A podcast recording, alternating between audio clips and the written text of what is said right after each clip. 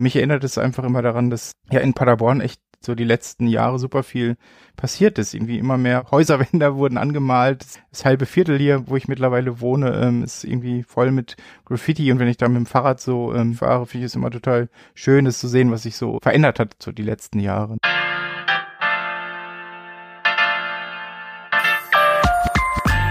Hör mal, wer da reist. Der Dein NRW-Podcast.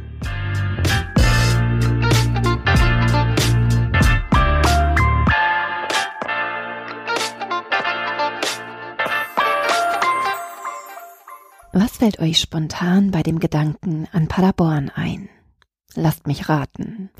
Ihr denkt bestimmt an das Hasenfenster im Dom, die Libori-Kirmes und das Heinz-Nixdorf-Museum.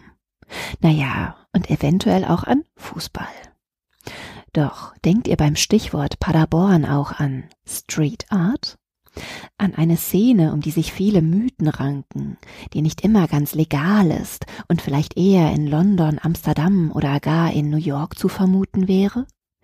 Wusstet ihr, dass Graffitis in Paderborn wissenschaftlich erforscht werden? Nicht? Ich auch nicht. Also ist es wohl höchste Zeit, dass wir eine knallbunte Tour entlang der Pader unternehmen und uns auf die Suche nach Murals, Characters und Pieces machen und uns dabei die Stories vom Sunset Boulevard, von Unterwasserwelten und von Superhelden erzählen lassen begleitet mich bei meinem Rundgang durch Paderborn mit Sven Niemann, aka Cut Spencer, einem leidenschaftlichen Hip-Hopper, der seine Liebe für Graffitis zum Beruf gemacht hat und uns mit Sicherheit so einiges über Tags und Street Art Hotspots verraten wird. Also los, lieber Sven, beziehungsweise Cut Spencer, nimm mich mit auf deinen Trip. Doch vorab möchte ich dich und deinen Weg hin zur Graffiti-Liebe erst einmal näher kennenlernen. Now it's your turn. Ja, hallo, ich freue mich sehr, hier zu sein. Genau, ich bin seit einigen Jahren schon hier Graffiti-Führer in Paderborn tatsächlich, mache hier öffentliche Stadtführungen seit 2018. Meine Liebe für Graffiti ist aber schon ein bisschen, bisschen älter, ein paar Jahre älter sogar, weil ich bin so leidenschaftlicher Anhänger der Hip-Hop-Szene, habe so auch schon mit 15, 16, glaube ich, viel Hip-Hop gehört, auch in der Schule viel Hip-Hop gehört und bin dann dadurch, weil das ja quasi auch ein Element der Hip-Hop-Kultur ist, schon sehr früh mit Graffiti immer auch in Berührung bekommen. Es war irgendwie auf den Covern war es irgendwie drauf, ne? Es war irgendwie auf den Konzerten wurde irgendwie am Rande der Konzerte wurde irgendwie gesprüht und natürlich war es auch im, im Stadtraum war es überall präsent, man hat es überall gesehen und also damit hat es, glaube ich, angefangen, dass es mich irgendwie interessiert hat, dass ich es spannend fand. Es war irgendwie Teil einer Kultur, wo ich selber auch aktives Mitglied war und wollte dann mehr darüber erfahren. Cut Spencer. Genau. Dein Hip-Hop-Name, dein genau, mein, mein alter Hip-Hop-Name. Wie im Graffiti, man braucht am Anfang total witzigen Namen mit einem total blöden Wortspiel, was einem 20 Jahre später nicht mehr gefällt, aber dann hat man den Namen und trägt den einfach weiter. Jetzt klär mich nochmal auf, wieso Cut Spencer? Genau, es gibt ja den Bud Spencer, den kennst du wahrscheinlich auch noch. Mhm, ähm, ich genau. Bin als du. Achso, ja, stimmt. und, äh, man braucht halt im Hip-Hop eigentlich immer eigentlich nur so ein blödes Wortspiel und das Cutten, das bezeichnet quasi so das, was du am Mixer macht. Ich bin ja DJ und wenn du die Platte quasi rhythmisch bewegst und dazu auch noch den sogenannten Crossfader auf und zu machst, dann ist das quasi das Cutten. Und dann war das einfach nur so eine ja technische Bezeichnung. Und ich habe mich dann irgendwie Cut Spencer genannt damals, weil ich die Filme einfach total geil fand und weil ich mit den Jahren auch ihm teilweise ähnlicher geworden bin, habe ein bisschen zugenommen, habe einen Vollbart bekommen, äh, genau. Und dann passte der Name dann irgendwie doch ganz gut und habe ihn jetzt behalten. Großartig. Bist du Paderborner? Geboren bin ich tatsächlich in Bielefeld, bin dann so vor knapp 15 Jahren, glaube ich, fürs Studium nach Paderborn gezogen. Also bin eigentlich in Ostwestfalen dann doch irgendwie geblieben, bin nicht ganz so weit gekommen. Aber mittlerweile bin ich hier aber auch sehr glücklich, arbeite hier ja an der Uni äh, in einem Graffiti-Forschungsprojekt, habe dann auch mein, ja, meine Begeisterung für Graffiti zum Beruf machen können und bin hier sehr, ja, sehr glücklich in Paderborn.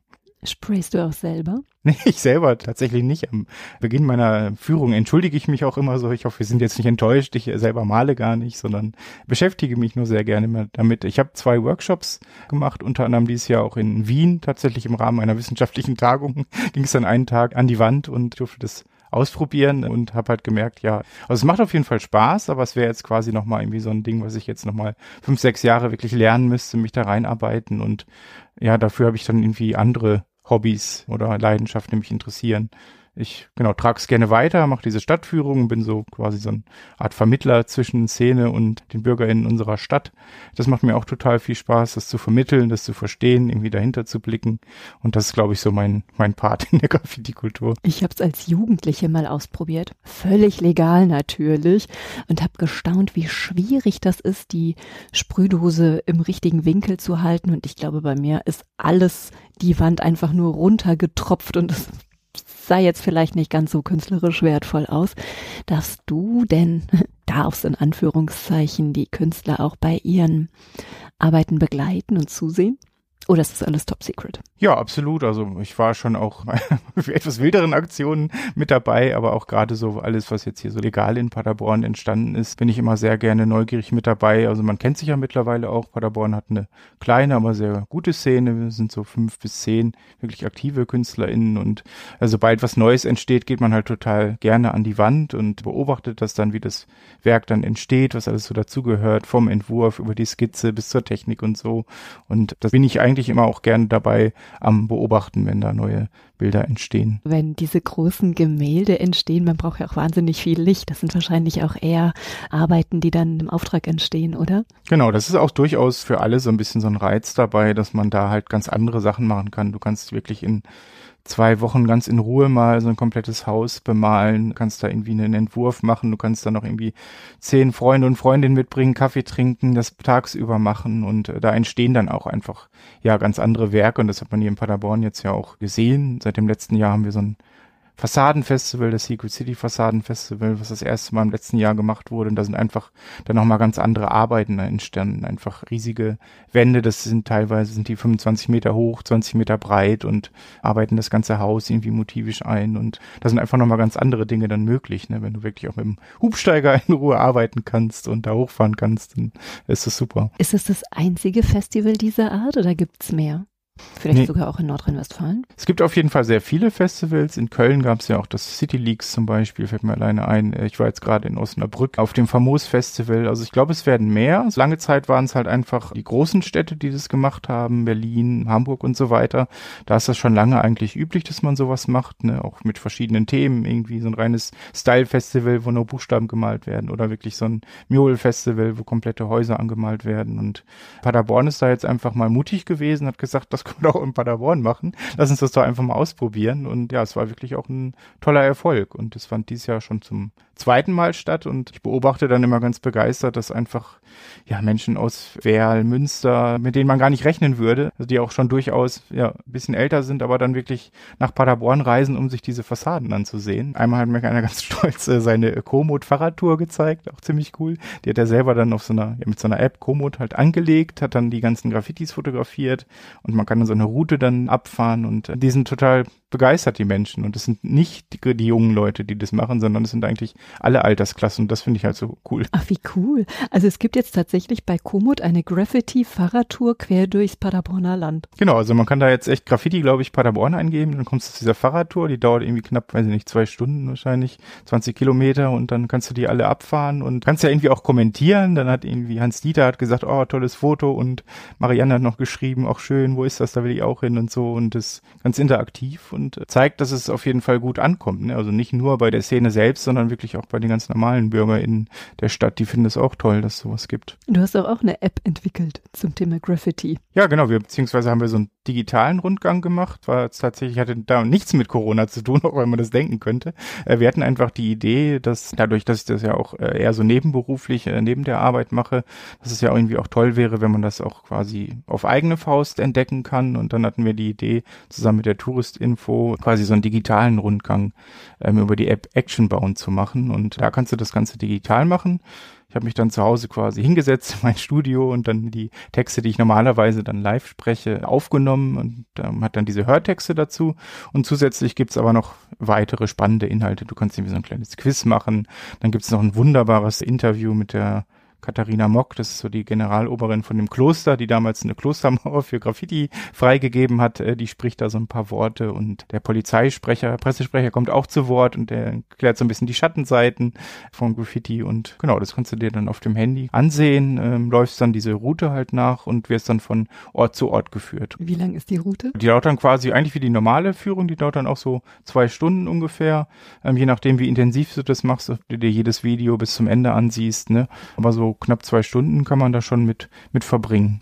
Ist die geeignet für alle Altersklassen, also auch für Kinder und auch die Großeltern? Ja, ich glaube, die Kinder finden bestimmt vor allen Dingen dieses Entdecken spannend. Äh, das haben ja auch schon einige rückgemeldet, quasi so, ich muss jetzt irgendwas im öffentlichen Raum suchen und wie finden wir das? Wie kommen wir dahin? Allein das finden wahrscheinlich die Kinder total spannend, diese Bilder zu finden, sie zu entdecken und die Texte gehen dann natürlich ein bisschen mehr in die Tiefe, ne, wo es dann auch um die Technik, um die Kunst geht. Das ist wahrscheinlich für die Kids ein bisschen weniger interessant, aber die können dann die, den nächsten Standort finden oder so tun oder das Quiz mitmachen. Welche Vokabeln muss ich denn kennen? Also Murals, das sind wahrscheinlich die ganz großen Wandbilder.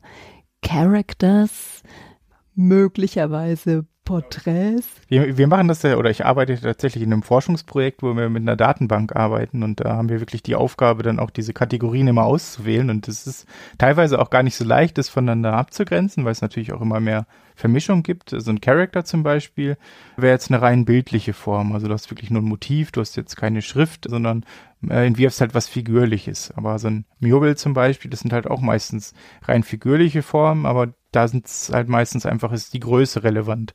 So ein Mural, das ist dann meistens eine ganze Hauswand, ne, das sind dann teilweise 10, das sind 20, jetzt gab es irgendwie das größte der Welt, das war irgendwie 100 Meter, also das ist einfach die Größe dann entscheidend, aber rein vom Motiv her ist es dann halt eher bildlich, motivisch, genau, und dadurch lässt es sich dann vom klassischen Graffiti abgrenzen, weil es da wirklich um die Buchstaben, um Schriftkunst geht. Das geht dann mehr Richtung Kalligrafie. Wie schön kann ich einen Buchstaben malen? Banksy, der macht. Genau, Banksy wäre jetzt eigentlich ein klassischer Vertreter der Street Art. Er hat aber witzigerweise als Graffiti-Writer angefangen. Das erzähle ich meistens auch bei meiner Führung, weil ich, spreche auch sehr viel über die Tags und Pieces und versuche das denen dann immer so ein bisschen nett zu verkaufen. Warum beschäftigen wir uns denn jetzt damit? Das sind doch so komische Buchstaben. Und ich will jetzt die schönen großen Bilder sehen, denken ja vielleicht manche. Und dann erzähle ich immer, ja, aber Banksy, den kennen sie alle und der hat auch damit angefangen. Der hat auch immer nur seinen Namen gemalt und der hat halt jahrelang halt wirklich Banksy gemalt als Schriftzug und wurde dann irgendwie erwischt. da hat sich dann gedacht, was irgendwas muss ich machen, dass es ein bisschen flotter geht und äh, nehmen wir Schablonen äh, mit und äh, hat sich dann da so ein bisschen quasi von diesem klassischen Graffiti entfernt und wurde dann ja vor allen Dingen durch seine Schablonen bekannt. Ne? Ich glaube, jeder kennt so dieses kleine Mädchen, was so einen Luftballon irgendwie in die Luft hält und ja, viele seiner Arbeiten sind ja auch mittlerweile politisch und er ist, der macht ja mittlerweile sogar Ölgemälde, äh, macht irgendwie Installationen. Der hat ja mal so einen großen Freizeitpark gemacht, so ein Anti-Disneyland, wo es dann auch wirklich um die Flüchtlingsthematik ging und so. Letztes Jahr noch eine große Aktion in einem Krankenhaus in Southampton, wo er irgendwie 20 Millionen für einen guten Zweck eingeholt hat. Und da geht's halt so ein bisschen auch wirklich durchaus gesellschaftsrelevante Themen, um politische Themen.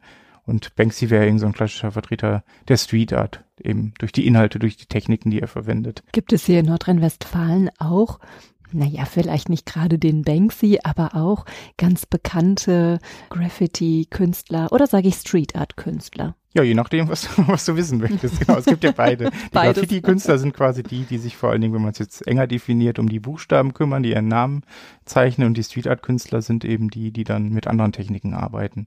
Und da fällt mir jetzt zum Beispiel der Seileise aus Köln zum Beispiel ein, der auch sehr, sehr viele äh, sogenannte Paste-Ups macht. Mittlerweile gibt es da auch so eine kleine digitale Route auf Google Maps, wo man in Köln dann die einzelnen Standorte eben besichtigen kann. Und der ist durchaus schon etwas bekannter in dem Bereich. Und ich denke, denke, ja, sogar der WDR hat ja jetzt gerade noch eine neue Doku veröffentlicht über Graffiti, wo man auch so ein bisschen so die bekannten Graffiti-Künstler irgendwie alle mal einmal sieht. Ich glaube, die One-Up-Crew ist mittlerweile auch wirklich über die Szene hinaus bekannt.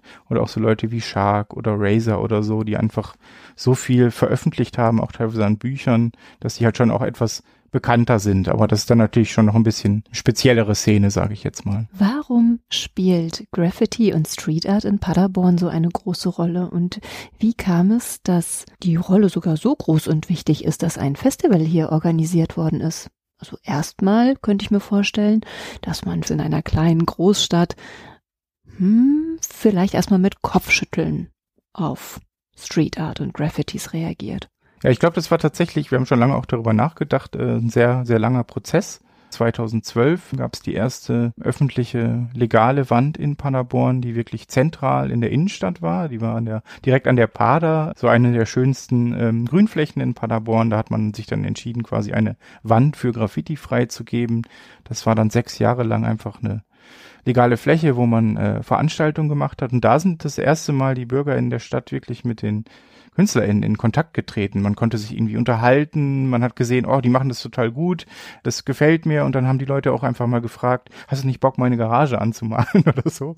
Und dann sind halt durch diese Veranstaltung mitten in der Innenstadt, wo auch wirklich Leute in Kontakt getreten sind, erste Auftragsarbeiten dann wirklich auch gegeben werden, von wirklich von Privatmenschen, ne, die dann gesagt haben, komm, hier meine Garage, hier mein Zaun, hier meine Scheune, mal die mal an mit dem Traktor und äh, davon gab es dann relativ viel. Das war, glaube ich, schon mal ganz wichtig, dass einfach die Menschen der Stadt merken, okay, wir haben in der Region wirklich gute Künstler und Künstlerinnen, die das toll machen. Und ich finde das gut. Und dann der nächste entscheidende Punkt war dann eben, dass die Touristinformation in Paderborn wirklich den Mut bewiesen hat, diese Führung zu machen, weil das war am Anfang auch gar nicht so leicht, wie du schon gesagt hast. Man überlegt sich mal, okay, wir haben jetzt irgendwie die Führung zu den Kirchen und die Führung zu den klassischen Orten in Paderborn, aber eine Graffiti-Führung brauchen wir das, müssen wir das machen? Und da braucht es schon auch ein bisschen Mut, das einfach mal auszuprobieren. Und die allererste Tour, die wir gemacht haben, die war kostenlos und da kamen irgendwie 100 Leute und ich war komplett wow. überfordert. ich dachte so, wie kann ich denn jetzt mit 100 Leuten durch die Stadt gehen? Und kannst dir ja vorstellen, wenn du das mit 10 Leuten machst, das funktioniert ganz gut, aber mit 100 Leuten, da musst du halt, bis du erstmal zum Stehen kommst, das ist eigentlich schon eine halbe Stunde vorbei und dann muss noch jeder was sehen und ich stand dann zwischendurch irgendwie gefühlt auf einer Mülltonne, bin ich hochgeklettert, damit die mich noch hören und ähm, weil wir einfach nicht damit gerechnet haben. Ne? Und es war aber für uns einfach ein Zeichen, wirklich zu sagen, okay, das Interesse ist wirklich da, die Leute haben Lust darauf, sich damit zu beschäftigen und dann wurden diese Führungen quasi ja öffentlich viermal im Jahr gemacht. Und das war so der Anfang 2018 und mittlerweile mache ich, glaube ich, gefühlt fast 30 oder 40 Touren im Jahr, weil wir noch so ganz viele Anfragen für private Buchungen, die Manager der Volksbanken waren irgendwie da, Schulklassen waren schon da und ja auch so private Geburtstage, ein Kindergeburtstag, ein Achtjährigen hatte ich schon ja, sie sind irgendwie total begeistert, die haben total Lust, das zu machen und Paderborn irgendwie von der anderen Seite nochmal neu zu entdecken. Ich glaube, das ist einfach das Argument für ganz viele. Die sind jetzt gar nicht unbedingt vielleicht speziell an Graffiti interessiert, aber die wollen einfach mal in Paderborn eine neue Seite kennenlernen und dann kommen die halt total gerne zu mir, um das genau sich anzusehen und ich glaube, das brauchte einfach irgendeine so Person, die einfach so zwischen der Szene und vielleicht auch dem Tourismus und der Politik irgendwie so vermittelt. Und da bin ich irgendwie so reingerutscht in die Szene. Das wusste, wusste ich ja auch nicht so, aber Sprüher und Sprüherinnen, die kenne ich halt, ne? Und äh, dann hatte ich die Möglichkeit, die Touristinfo kennenzulernen und die Menschen vom Kulturamt und dann braucht es einfach nur einen, der so die Dinge von links nach rechts schiebt, äh, Personen von links nach rechts schiebt und dann lief das eigentlich relativ automatisch dann. Klar, die Offenheit der Menschen in Paderborn war halt wichtig. Lernt man über die Street Art auch etwas über die Geschichte Paderborns kennen. Also ich äh, sagte ja in der Einleitung mhm. so ein bisschen Libori Kirmes, die Pader, das Hasenfenster. Fußball. Ja, tatsächlich. Äh, wir haben dieses Jahr so ein kleines bürgerwissenschaftliches Projekt, Forschungsprojekt gemacht. Da konnten uns die Menschen auch Fotos einschicken von Graffiti in Paderborn. Und du kannst schon einige Sachen, die du jetzt auch erwähnt hast, tatsächlich auch an den Bildern ablesen. Ne? Du findest nämlich relativ viel ähm, Fußballgraffiti von unterschiedlichen Ultragruppierungen sogar, wo du siehst, okay, die sind hier irgendwie unterwegs. Das spielt hier irgendwie eine Rolle. Auch in den großen Wandbildern kommen halt dann äh, diese Motive vor, sei es der Dom, das Rathaus, das Dreihasenfenster, das taucht irgendwie als Graffiti auch wieder auf und du merkst, okay, das scheint irgendwie eine Rolle zu spielen. Äh, Religion, Kirche ist schon auch irgendwie ein wichtiges Thema in Paderborn. Fußball scheint ein Thema zu sein und das erkennst du dann auch an den Wänden durchaus, ne? Die dann in den legalen Wandgestaltungen vor allen Dingen hier und da auftauchen, diese Motive und dadurch kannst du auch schon was über die, die Stadt Paderborn dann lernen, wenn du bereit bist, ein bisschen genauer hinzugucken und eben nicht an der Wand einfach vorbeizulaufen. Also mal angenommen, ich käme jetzt als weitgereister Tourist nach Paderborn. Was ist denn das Hasenfenster? Wir haben schon ein paar Mal angesprochen. Das ist eigentlich relativ unspektakulär. Ich weiß noch, ich kann mich noch erinnern, als ich neu war in Paderborn, äh, da musste es natürlich dann auch, die Leute wollen es einfach sehen und ich kannte es damals noch nicht. Ich habe eine Zeit lang immer das falsche Fenster im Loom gezeigt, bis ich es dann irgendwann gefunden hatte. ich war neu hier, es tut mir leid. Genau, und dann ist es eigentlich nur so ein, ja, so ein kleiner Teller, möchte ich jetzt mal sagen. Aber das Besondere ist halt, es sind drei Hasen abgebildet, haben insgesamt nur drei Ohren und trotzdem hat jeder zwei oder so. Das ist so dieser witzige Merkspruch und es hat sich irgendwie zu so einem Running Gag auch entwickelt und ist einfach fast schon so ein Stadtwappen irgendwie geworden. Ne? Also ganz viele Menschen haben es dann als Schlüsselanhänger, haben es ganz gerne oder irgendwie als, weiß nicht, immer als Wandbild oder als T-Shirt, als Beutel oder so taucht es hier und da immer wieder auf und ist irgendwie nicht ganz so famous wie die Bremer Stadtmusikanten vielleicht, aber so danach vielleicht. Wie sind denn deine Touren aufgebaut? Wir haben mittlerweile zwei verschiedene. Die erste geht durch die Innenstadt und da geht es tatsächlich vor allen Dingen um die Geschichte von Graffiti, so wie wir das jetzt auch gerade so ein bisschen besprochen haben, wo es hergekommen ist. Wir treffen uns in der Touristinfo mitten in der Innenstadt, also unweit vom Rathaus, also wirklich im Kerngebiet der Stadt, ziehen dann direkt los und dann gehen wir so in Richtung so eine bunte, legale Wandgestaltung und alle gucken schon drauf und denken so, yeah, cool, jetzt geht's gleich um diese Wandgestaltung und dann werfe ich den Blick aber noch ein Stück weiter zurück auf diese Tags, die da an der Wand sind und erkläre denen quasi, dass das so die Ursprungsform von allem ist und dass die meisten Künstler und Künstlerinnen eben damit angefangen haben, einfach ihren Namen in den Blog aufs Heft oder sogar an die Wand zu malen und äh, dann geht's da halt wirklich zunächst um die Geschichte, die Entstehungsgeschichte und dann werfen wir aber schon auch echt den Blick dann danach auf die ganz aktuellen legalen Wandgestaltung. Dann lernen die Leute die ganzen Künstler und Künstlerinnen ähm, kennen, auch vor allen Dingen die Technik, weil das ja auch ganz interessant ist, weil man sich das, glaube ich, nicht so vorstellen kann, wie das funktioniert, dass man halt viel auch ja vorbereiten muss. Man muss irgendwie zunächst einen Entwurf meistens machen, dann muss man die ganze Fassade vorstreichen, irgendwie aufbereiten. Teilweise müssen die mit Putz und Mörtel an die Wand gehen, um die Wand irgendwie aufzubereiten. Und erst dann kann man eigentlich langsam anfangen, ins so gestalterische eben zu gehen. Und das versuche ich halt auch so ein bisschen alles zu erklären äh, wie das von der Technik her funktioniert, dass die teilweise das sogar, wie so ein Edwin Baumann, das hauptberuflich mittlerweile machen, eben durch diese Auftragsarbeiten und Workshops. Genau, die lernen dann ganz viel auch eben die Menschen dahinter kennen, ne? weil im Gegensatz zum Museum hast du eben nicht diese schlaue Plakette, die sagt, das hat der und der gemalt in der und der Zeit und das soll es vielleicht bedeuten. Du hast meistens keine Informationen und ich versuche dann ein bisschen diese Lücke zu füllen. Edwin Bormann, was hat er gezeichnet? Gesprayt? Genau, meistens gesprayt tatsächlich. Also der arbeitet, würde ich sagen, zu 90 Prozent mit der Sprühdose und der ist vor allen Dingen in Paderborn dadurch bekannt geworden, dass er sehr gerne Porträts eigentlich, äh, fast wie in der klassischen Malerei, könnte man sagen, Porträts halt gestaltet, dann aber mit Sprühdose. Und was so ein bisschen ein besonderer Kniff von ihm äh, geworden ist, dass er so mit nachhaltig selbst hergestellten Kaffeefarben tatsächlich arbeiten. Das hat er irgendwie mal zu seinem Markenzeichen gemacht. Er hat lange Zeit im Jugendzentrum gearbeitet, wo sehr viel Kaffee gekocht und am Ende des Tages leider auch weggeschüttet wird. Und er fand das immer ein bisschen schade und hat das irgendwie eintrocknen lassen, hat damit rumexperimentiert, das mit Farben gemischt und mittlerweile nutzt er das einfach als Hauttöne für seine Porträts und arbeitet die ein und ich glaube, wenn man das, ja, wenn ich es nicht erzählen würde, würde man das wahrscheinlich auch nicht mitbekommen, nicht wissen und es sind so interessante Anekdoten, die man dann dazu erzählen kann und genau, er ist eigentlich ein Porträt-Graffiti-Maler, könnte man sagen. Wie geht's dann weiter bei Tour Nummer eins? Genau, dann kommen wir tatsächlich zum nächsten Bild, was wiederum auch ein wunderbares Beispiel dafür ist, dass so ein regionales Thema als Wandbild dann aufgegriffen wird und neu umgesetzt wird. Denn das nächste Bild ist tatsächlich so ein Dreihasen-Graffiti, äh, die in Paderborn natürlich besonders beliebt sind, gerade in diesen Auftragsarbeiten, weil die Menschen dann sagen, du kannst malen, was du willst, aber die drei Hasen müssen da irgendwie drin vorkommen.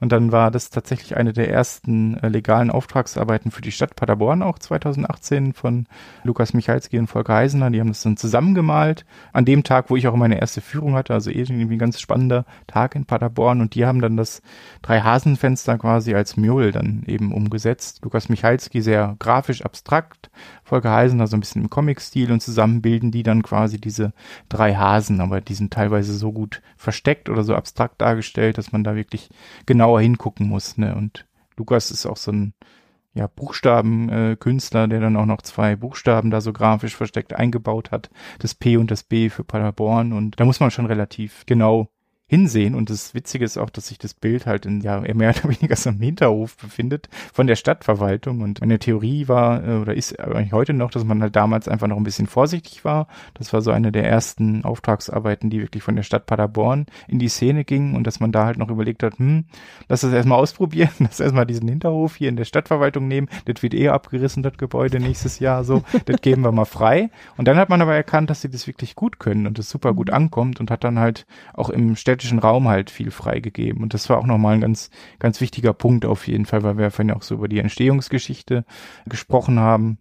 Volker Heisener hat dann 2018 auch die Kulturnadel von der Stadt Paderborn verliehen bekommen und hat da schon irgendwie gezeigt, dass die Politik auch wirklich das anerkennt, weil das ist auch schon, glaube ich, ein ganz wichtiger Schritt, wenn du es wirklich so groß machen willst. Also wir haben das ja sechs, sieben Jahre lang auch irgendwie, wir haben Veranstaltungen gemacht, aber du hast dann halt einfach kein Budget. Du kannst ja nicht sagen, wir wollen jetzt mal irgendwie, zum Beispiel hatten wir dieses Jahr die Elf aus der Schweiz irgendwie, die hier gemalt hat und dann können wir der jetzt zumindest mal sagen, okay, du wirst bezahlt für deine Kunst, du kriegst hier ein Hotel irgendwie sieben Tage und äh, kriegst noch was zu essen abends, du kannst hier eine gute Zeit haben und so. Dann hast du halt ganz andere Möglichkeiten, wenn du das wirklich auch zusammen mit der Stadt Paderborn dann machst irgendwie. Ne? Und glaubst du, das sind alles die Gründe gewesen, warum Paderborn nun für Graffiti Art steht? Für Street Art, für Urban Art? Ja, ich glaube schon, dass man halt die irgendwie die Zeichen äh, der Zeit irgendwie erkannt hat, dass man das Potenzial gesehen hat, irgendwie für die Kultur, für den Tourismus. Und natürlich haben wir auch einfach einfach super gute Künstler und Künstlerinnen hier in der Region, die einfach super geile Bilder malen, äh, wo es sich lohnt, die einfach mal ähm, anzugucken und diese Offenheit auch der einerseits der Politik, des Tourismus, aber auch natürlich der BürgerInnen selbst dann wirklich zu sagen, ach komm, wir trauen uns jetzt mal, wir gehen da jetzt wirklich zum Sven Niemann mal, machen diese, diese Tour, obwohl ich noch nie was mit Graffiti äh, anfangen konnte oder da überhaupt nichts drüber weiß. Also diese Offenheit war einfach total wichtig, weil ähm, zu mir kommen halt nicht die ganzen Kunststudentinnen von der Uni Paderborn, sondern es sind eher die Menschen, die mit Graffiti und Street Art noch gar keine Berührungspunkte hatten. Und genau, diese Offenheit war natürlich total wichtig. Hat denen wahrscheinlich vorher keiner zugetraut, deswegen hat man gesagt, nee, machen wir nicht, aber genau, hat funktioniert irgendwie. Wie geht die Tour weiter? Genau, wir waren ja quasi bei den drei Hasen an der Stadtverwaltung. Da machen wir so einen Minispaziergang durch die Innenstadt. Und dann hängt es ein bisschen von der Gruppe ab. Wenn ich jetzt eine riesengroße Gruppe habe, gehe ich direkt weiter. Wenn ich eine kleinere Gruppe habe, bleibe ich noch einmal kurz stehen. Denn das ist nämlich so ein Stromkasten, wo man auch diese ganzen Street Art Formen wunderbar erklären kann. Die sind teilweise sehr klein, deswegen mache ich das eher in kleineren Gruppen. Und dann erkläre ich dann die verschiedenen Techniken, wie wir das vorhin auch besprochen haben. Es geht um Sticker zum Beispiel, dann diese Paste-Ups, die so mit Papier an die Wand bringst. Dann ist da auch so eine kleine Schablone von Confanto, das ist ein Street Art Künstler aus Paderborn. Da sieht man dann den Konterfei von Karl Marx kombiniert mit der Textteile How Much is a Fish von Scooter. Und da kann man halt wunderbar einerseits diesen Humor, dieses teilweise politische erklären, aber auch die reine Schablonentechnik. Und ich ziehe dann immer meine Schablone raus, sag so, hey, ich habe gesagt, ich kann nicht malen, aber mit Schablone kann sogar ich das. dann zeige ich denen ganz kurz, wie eine Schablone funktioniert, halte die an die Wand und hole auch mal die Dose raus und dann fangen mal alle so an, oh, oh, jetzt wird's, jetzt wird's spannend, so. Also die sind auch schon interessiert daran, so wie das funktioniert und auch selbst die Sachen, die jetzt nicht legal im öffentlichen Raum hingekommen sind, sind sie trotzdem interessiert. Was bedeutet das? Wie ist das entstanden? Wie funktioniert das und so weiter? Und da kann ich immer so ein bisschen bei helfen. Und genau, in diesem Stromkasten sprechen wir dann quasi über die Street Art, so ein bisschen die Geschichte. Banksy ist auch mal ein Thema.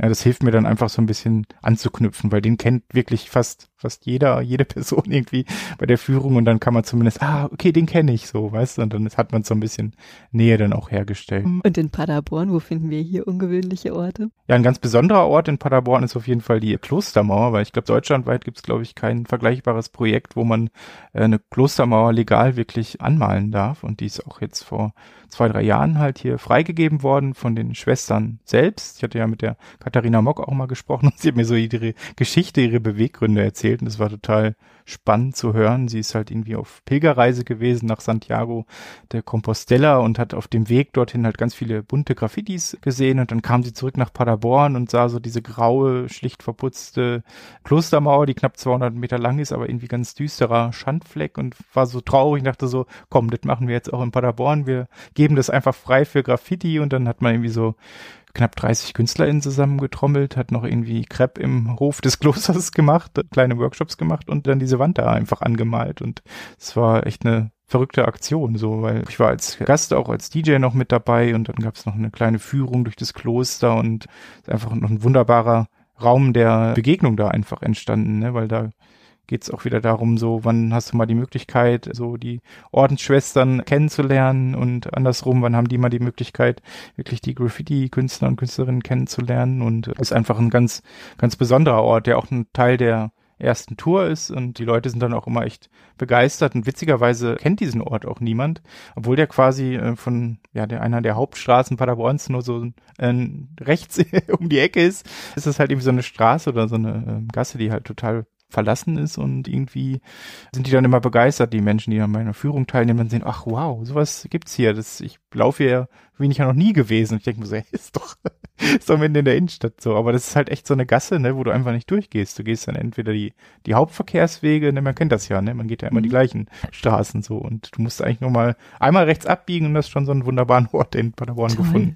Auch die Idee so toll, ne, völlig unterschiedliche, ja, Kulturen fast schon miteinander zu verbinden durch, ja, durch solch eine Kunstform. Ja, und das hat sich auch echt gezeigt, ne, dass die auch wirklich ja, begeistert sind. Teilweise auch die Nachbarn haben dann irgendwie Kaffee und Kuchen schon mal rausgegeben für die Leute, die da malen waren. Das ist jetzt quasi eine legale Fläche geworden, denn es ist auch total wichtig, dass jede Stadt eigentlich so eine Fläche hat, weil das einfach ein Hobby ist. Egal, ob du jetzt Street Art, Graffiti oder äh, Murals machst, du brauchst halt irgendwie einfach eine Fläche im öffentlichen Raum, wo du das machen kannst, weil das kannst du halt eben nicht auf Leinwand machen, ne? du kannst es nicht zu Hause im Innenraum machen, deswegen du brauchst einfach irgendwie eine legale Fläche in der Stadt und die ist dann damals verloren gegangen und die ja, Ordensschwestern kamen quasi genau zum perfekten Zeitpunkt und haben dann ihre 200 Meter Wand äh, da freigegeben. Äh, ein Teil der Wand bleibt auch stehen, so, da sind auch so ein paar bekannte Paderborner Künstler und Künstlerinnen dann vertreten, die da auch ein bisschen was zum Thema Religion, aber auch zum Thema Liebe irgendwie gemacht haben. Und der Rest ist dann einfach eine freie Wand geworden, wo irgendwie jeder das machen kann, was er gerne macht. Und die ist eigentlich perfekte Größe, 2,50 Meter hoch irgendwie, 100 Meter breit zum legalen Gestalten und wird dann im Sommer auch ganz gut genutzt und ja, ganz oft bei meiner Tour sind dann auch Leute da wirklich am Malen und äh, man sieht dann noch ein bisschen was in Action, kommt ein bisschen ins Gespräch und ja, ist ein ganz ungewöhnlicher, aber besonderer Ort auf jeden Fall in Paderborn. Legal gestalten und üben kann man hier in Paderborn am Graffiti-Stern. Was ist das? Ja, das war noch so eine, auch so eine ähm, zusätzliche Wand, die jetzt entstanden ist, weil was man noch sich gewünscht hatte, war quasi noch so eine Fläche, wo man malen kann, aber auch mal eine Veranstaltung dazu machen kann, so begleitend Konzerte oder mal irgendwie Street Food Festival dazu machen. Und ähm, oben an dieser Klostermauer kannst du dir vorstellen, das ist einfach eine ganz schmale Gasse. Und wenn du da eine Veranstaltung machen willst, dann musst du die komplette Straße absperren. Und äh, Straßen absperren in Deutschland ist nicht immer so eine gute Idee, es kommt aber nicht so gut an. Und deswegen gab es den Wunsch, irgendwie vielleicht noch eine zweite ergänzende Fläche entstehen zu lassen. Und die gibt's jetzt auch seit einem Jahr ungefähr in Paderborn. Liegt halt auch wesentlich schöner, weil sie direkt an der Pader ist, so an so einer Wiese auch steht und da kann man quasi legal einfach malen. Äh, man muss sich nur beim Jugendzentrum kurz anmelden und kann dann einfach auf so einer sechs Meter breiten, drei Meter hohen Fläche einfach einen Graffiti malen. Soll natürlich auch für den Nachwuchs zur Verfügung stellen, dass man da Workshops machen kann. Und zweimal im Jahr gibt's da einfach große Events zur Paderkultur und zum Festival. Werden dann einfach, ja, oft auch Menschen eingeladen, die noch gar nicht zusammen gemacht haben. Die werfen wir dann teilweise da an die Wand. Dieses Jahr hatten wir so einen Cartoonisten, den André Settlatzek aus Paderborn, der dann einfach mal mit Lukas Michalski, unserem Graffiti-Künstler hier, was zusammen entwerfen musste. Und das ist dann total ja, spannende Arbeit geworden. André hat dann seine Cartoons, die er normalerweise irgendwie auf DIN A4 macht, dann auf so eine sechs Meter breite Wand geworfen und ergänzt wird es dann durch den Style von Lukas Michalski und genau, solche verrückten Sachen kann man da einfach mal machen. Vor allen Dingen auch das ja, man zusehen kann wieder, ne, dass irgendwie noch Musik dazu gespielt wird. Von Cut Spencer? Ja, auch, genau. Ich durfte da natürlich dann auflegen und durfte noch ein bisschen Hintergrundmusik dazu machen und es ist dann einfach schön, wenn das so ein bisschen zusammenkommt. Was passiert denn mit den Werken, wenn eine neue Wand zur Verfügung gestellt wird. Genau, zu der Hall of Fame gehört es tatsächlich schon dazu, dass man quasi immer damit rechnen muss, dass das Bild dann wenige Tage später danach schon wieder übermalt wird. Das wissen auch die Menschen, die da malen. Natürlich ist man da manchmal ein bisschen traurig, wenn man gerade irgendwie vier, fünf Stunden da in das Bild gesetzt hat und am nächsten Tag ist es wieder weg. Deswegen versucht man dann vielleicht eine Fläche weiter hinten zu nehmen, die noch nicht frisch bemalt wurde. Aber das gehört einfach dazu, weil damit man irgendwie jedes Jahr dann auch eben viele neue Möglichkeiten hat, wieder malen zu können, müssen die dann auch einfach übermalt werden. Sonst müssten wir eben noch sechs andere Wände für Graffiti freigeben und so eine Hall, da funktioniert es einfach so, dass man das alte Bild komplett übermalt und dann quasi neu anfangen kann. Wir haben schon so viel über die erste Tour gesprochen und noch gar nicht über die Tour 2. Wie kam es dazu? Wo beginnt sie? Und was sehen wir? Genau, die beginnt quasi da, wo die erste Tour tatsächlich aufhört, äh, nämlich beim Paderborner Herzgraffiti. Und dass dieses Herzgraffiti in beiden Touren äh, wirklich vorkommt, hat auch einen, ja, einen ganz besonderen Grund, weil das einfach schon irgendwie nochmal so outstanding war. Und ich glaube, ohne das Herzgraffiti wird es das Fassadenfestival nicht geben. Das ist irgendwie 2019 entstanden und ist quasi eines der ersten, ja, Murals könnte man schon tatsächlich sagen, weil irgendwie zumindest die Hälfte des Hauses wirklich komplett gestaltet wurde. Es wurde auch so ein bisschen regionales Thema aufgegriffen, so ein bisschen die Pada ist drin verarbeitet, auch so die Gebäude der Stadt, das Rathaus ist zu sehen und das Theater und so. Hatte irgendwie so ein regionales Thema, ist technisch einfach genial umgesetzt und war so erfolgreich und so beliebt. Du siehst da irgendwie täglich Hochzeitsshootings und die Polizei Paderborn hat dann schon Shooting gemacht. Dann gab es irgendwie Kaffeetassen, äh, Schlüsselanhänger und Postkarten waren irgendwie der Renner zu Weihnachten und man hat halt gemerkt, okay, das kommt echt mega gut an, so und die sind irgendwie alle aus der Region, irgendwie Volker, Lukas und äh, Norbert 3000 haben das zusammen gemalt äh, und man hat gesagt, wow, das irgendwie, die können das echt gut, das kommt mega gut an, das müssen wir weiterverfolgen. Deswegen ist das quasi sowohl Endpunkt der ersten als auch Startpunkt der zweiten Tour, weil das einfach für mich besonders wichtig ist oder für die Geschichte, die wir hier erzählen von Graffiti in Paderborn, äh, eine besondere Bedeutung hatte. Und das Herz ist kein Liebesherz, sondern tatsächlich die Darstellung eines menschlichen Herzes.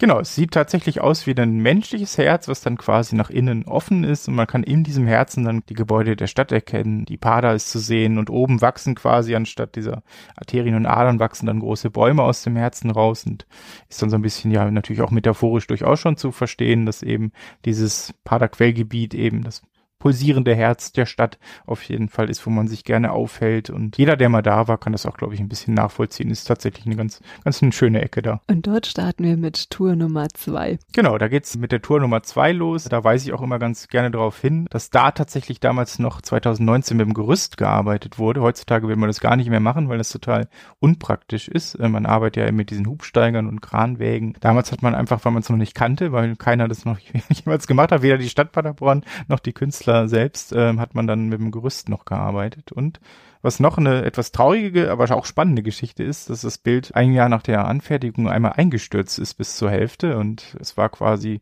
ja eigentlich zerstört. Also man hätte es auf jeden Fall nicht so lassen können und man hat sich aber gerade, weil es so beliebt ist in der Bevölkerung, sofort dazu entschieden, es ja restaurieren zu lassen und sowas kennt man ja eigentlich nur aus der klassischen Kirchenmalerei von Fresken oder so, dass die restauriert werden und wiederhergestellt werden. Und in Paderborn hat man das tatsächlich mit einem Wandbild gemacht, einfach weil es so am Herzen lag, weil es eingestürzt ist. Und äh, das zeigt dann halt auch einfach, wie ja beliebt dieses Wandbild halt in Paderborn war. Und auch Zusammenhalt, ne? Genau, und auch Zusammenhalt und die haben das dann irgendwie eine Woche später war das schon wieder eins zu eins wiederhergestellt. Ne? Es wird neu verputzt. Norbert und Lukas sind nochmal wiedergekommen, um das quasi eins zu eins wiederherzustellen und ähm, ja, super funktioniert. Toll.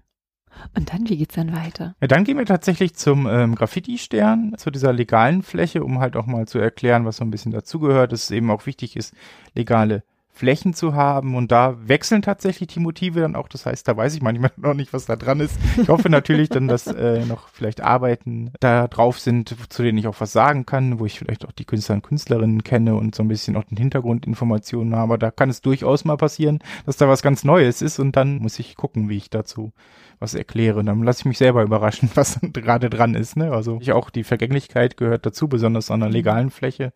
Und da sind halt auch tatsächlich in der unmittelbaren Umgebung, denn bei dem Festival ist es auch so ein bisschen so geplant, dass man versucht, ähm, quasi die neu entstehenden Fassaden so alle nebeneinander zu setzen oder dass man es halt schafft, quasi neue Spaziergänge in der Stadt zu eröffnen. Und so sind am Graffiti-Stern dies ja auch äh, neue Arbeiten entstanden und unter anderem eine Arbeit von Katrin Lazaruk. Genau, die haben wir dieses Jahr eingeladen ähm, und die macht ganz verrückte Dinge aus alten Videobändern. Ist die Tour 2 entstanden aufgrund des Festivals? Genau, die zweite Tour ist tatsächlich dazugekommen, weil 2021 das erste Mal das Fassadenfestival stattgefunden hat und da natürlich dann eben nochmal ganz andere, ganz große Arbeiten auch entstanden sind. Ja, das sind wirklich, glaube ich, knapp zehn Murals auf der Tour, die man sich da ansehen kann. Sechs liegen direkt nebeneinander.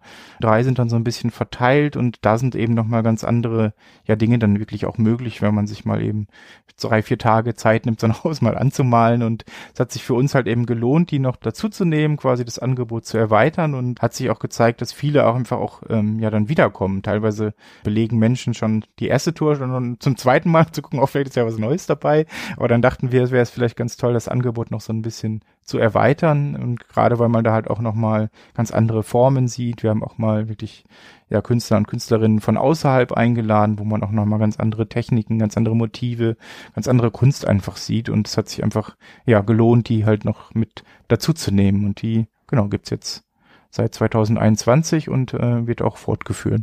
Also wenn ich jetzt von außerhalb komme und mir die Street Art und Graffitis anschauen möchte, buche ich natürlich eine Führung bei dir. So, aber mal angenommen, da sind jetzt schon 100 Leute vor mir dran gewesen. Welche Werke sollte ich mir denn auf jeden Fall anschauen? Also ich glaube, ich würde auf jeden Fall hier vielleicht direkt bei mir vor der Haustür im, im Riemike starten und äh, dann zunächst zur Rathenaustraße gehen, weil da gleich sechs große Fassaden nebeneinander liegen. Da findet man dann einmal wirklich ja von regionalen Künstler und Künstlerinnen hier aus Paderborn einige große Porträt-Graffitis, die als Mural dann umgesetzt werden von Edwin Bormann, von Volker Heisener ist da ein großes Porträt zu sehen. Äh, dann vor allen Dingen auch von äh, Soka Uno ist eine sehr, sehr geile Arbeit da an, an der Wand, der auch mittlerweile als Fassadenmaler wirklich weltweit unterwegs ist. Äh, der malt normalerweise in London, Lissabon und Brasilien, keine Ahnung, aber irgendwie dadurch, dass wir mal ganz kurz in Paderborn waren, haben wir es geschafft, den nach Paderborn zu holen und hat da so einen großen Batman gestaltet in kleiner Form auf einem Flügel, äh, der auf so einem Klavier sitzt und der arbeitet tatsächlich nur mit Pinseln, arbeitet gar nicht mit Sprühdosen und der arbeitet halt ganz viel mit Farben, also der arbeitet normalerweise nur mit zwei oder drei Grundfarben und mischt die aber so lange, bis er wirklich perfekt damit zufrieden ist. Und ist immer ganz cool, wenn man den mal an der Wand besucht und steht dann halt so mit so einem riesen Berg an äh, zehn Farbeimern und mischt so ein bisschen die Farben zusammen und bis er dann wirklich den Farbton hat, den er halt haben will. Und ähm, ja, diese Genialität, die sieht man dem Bild halt auch irgendwie an und der kommt halt auch sowohl in der klassischen Kunstszene hier in Paderborn total gut an, aber wie auch in der Graffiti-Szene. Also der wird echt irgendwie von, von allen irgendwie gefeiert so und es lohnt sich auf jeden Fall, sich das mal anzusehen. Ja, wenn man es noch schafft, könnte man auf jeden Fall auch ins Rolandsbad gehen. wenn man im Sommer in Paderborn ist, kann man auch ins Freibad gehen und eben diese Unterwasserlandschaft von Elf sich ansehen, die wirklich auch diese ganzen Figuren, die man da sehen kann, halt selber entworfen hat und die sind wirklich wahnsinnig fantasievoll und technisch auch super gut umgesetzt. Das ist einfach ein, ja, eigentlich ein Street Art Bad mittlerweile geworden. Sehr spannend ist natürlich auch die Riesenarbeit hier an der Florianwiese von Norbert 3000 und Volker Heisener. Da geht es eigentlich thematisch darum, Paderborn zu zeigen, wie es in tausend Jahren mal aussieht. Und das ist so eine ganz futuristische Space-Landschaft, äh, wenn man den Film Blade Runner kennt. Das erinnert so ein bisschen daran, so eine ganz dystopische, düstere Zukunftsvision von Paderborn eben das umgesetzt auf 25 mal 20 Meter sehr, sehr beeindruckend. NRW, viele Menschen sind hier vereint. Viele Geschichten werden hier geschrieben, die unterschiedlichsten, egal ob wir ins Ruhrgebiet gehen, ins Rheinland gehen oder hier in Ostwestfalen. Ich könnte mir vorstellen, dass Nordrhein-Westfalen schon so ein Hotspot für Graffiti, Künstler und Street Art Künstler ist, oder? Hast du so ein paar Städte im Blick, die man sich aus deiner Sicht unbedingt nochmal genauer anschauen sollte? Ja, auf jeden Fall. Es gibt, glaube ich, irgendwie fast jede mittelgroße Stadt hier in NRW hat, glaube ich, wirklich eine sehr, sehr große äh, Graffiti- und Street Art-Szene.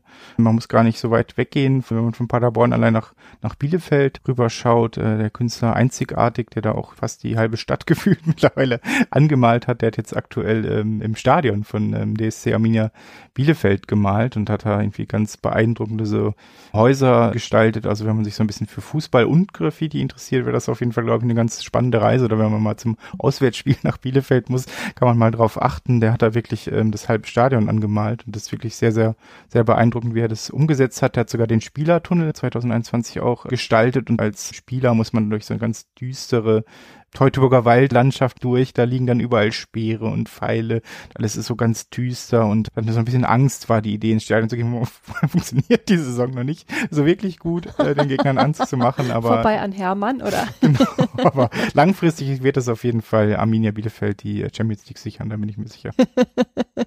oder der SC Paderborn. ja, und ansonsten Köln natürlich auch durch das City Leagues Festival haben die halt unglaublich viele große Murals, die man sich ansehen kann. Da gibt's auch digitale Begleittouren oder man kann einfach mal so eine offene Street Art Tour durch Ehrenfeld machen. Oft sind es halt einfach auch bestimmte Stadtviertel, wo man einfach weiß, okay, wenn ich da jetzt ähm, einfach mal mit der S-Bahn einfach mal eine Station weiterfahre, nicht Hauptbahnhof aussteige, sondern in Ehrenfeld, muss ich eigentlich nur rausgehen. Äh, das ist ja auch das Schöne bei dieser Kunstform, dass man halt nicht einen bestimmten Ort Ort ansteuern muss, sondern man kann es eigentlich überall finden. Und in Köln steigst du dann halt Ehrenfeld aus, läufst einfach so ein bisschen die Venloer Straße runter und entdeckst ohne Ende eigentlich wunderbare Kunst. Herakut zum Beispiel, so ein äh, Duo aus einer Künstlerin und einem Künstler haben auch in, in Köln-Ehrenfeld gemalt und das entdeckt man dann quasi so im, im Vorübergehen. Umsonst und draußen.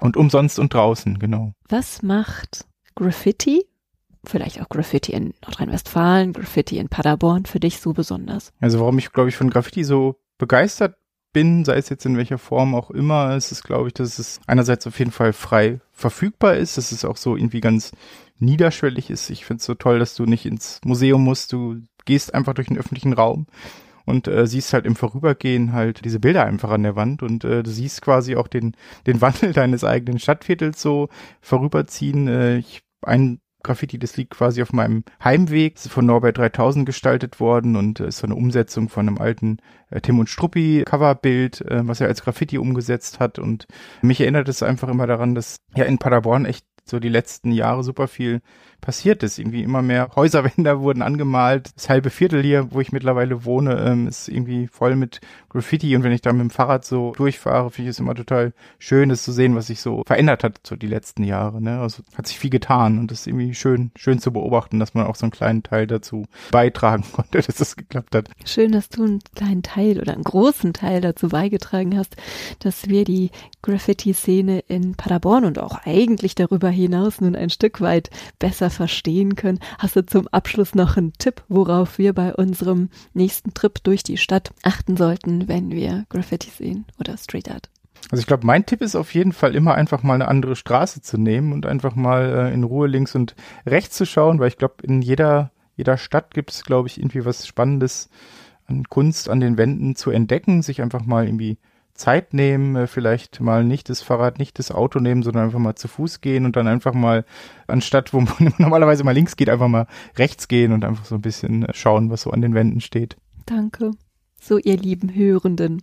Und falls ihr nun auf den Geschmack gekommen seid und noch mehr über Graffitis erfahren wollt, dann, Sven, sag noch mal, wo kann man dich buchen? Ja, sehr gerne direkt über die Touristinformationen in Paderborn. Das findet man über die paderborn.de Homepage. Da kann man einfach mal eine Anfrage stellen, mich sehr gerne buchen. Ich bin auch wirklich für jeden Spaß zu haben, für Geburtstage, Firmenfeiern und ähm, alles irgendwie bin ich sehr gerne bereit, so eine kleine Tour zu machen. Also einfach direkt kontaktieren oder einfach über Insta erreicht man mich auch sehr gerne. Kat Spencer, ich danke dir von Herzen. Dieses Projekt wird als Teil der Reaktion der Europäischen Union auf die Covid-19-Pandemie gefördert.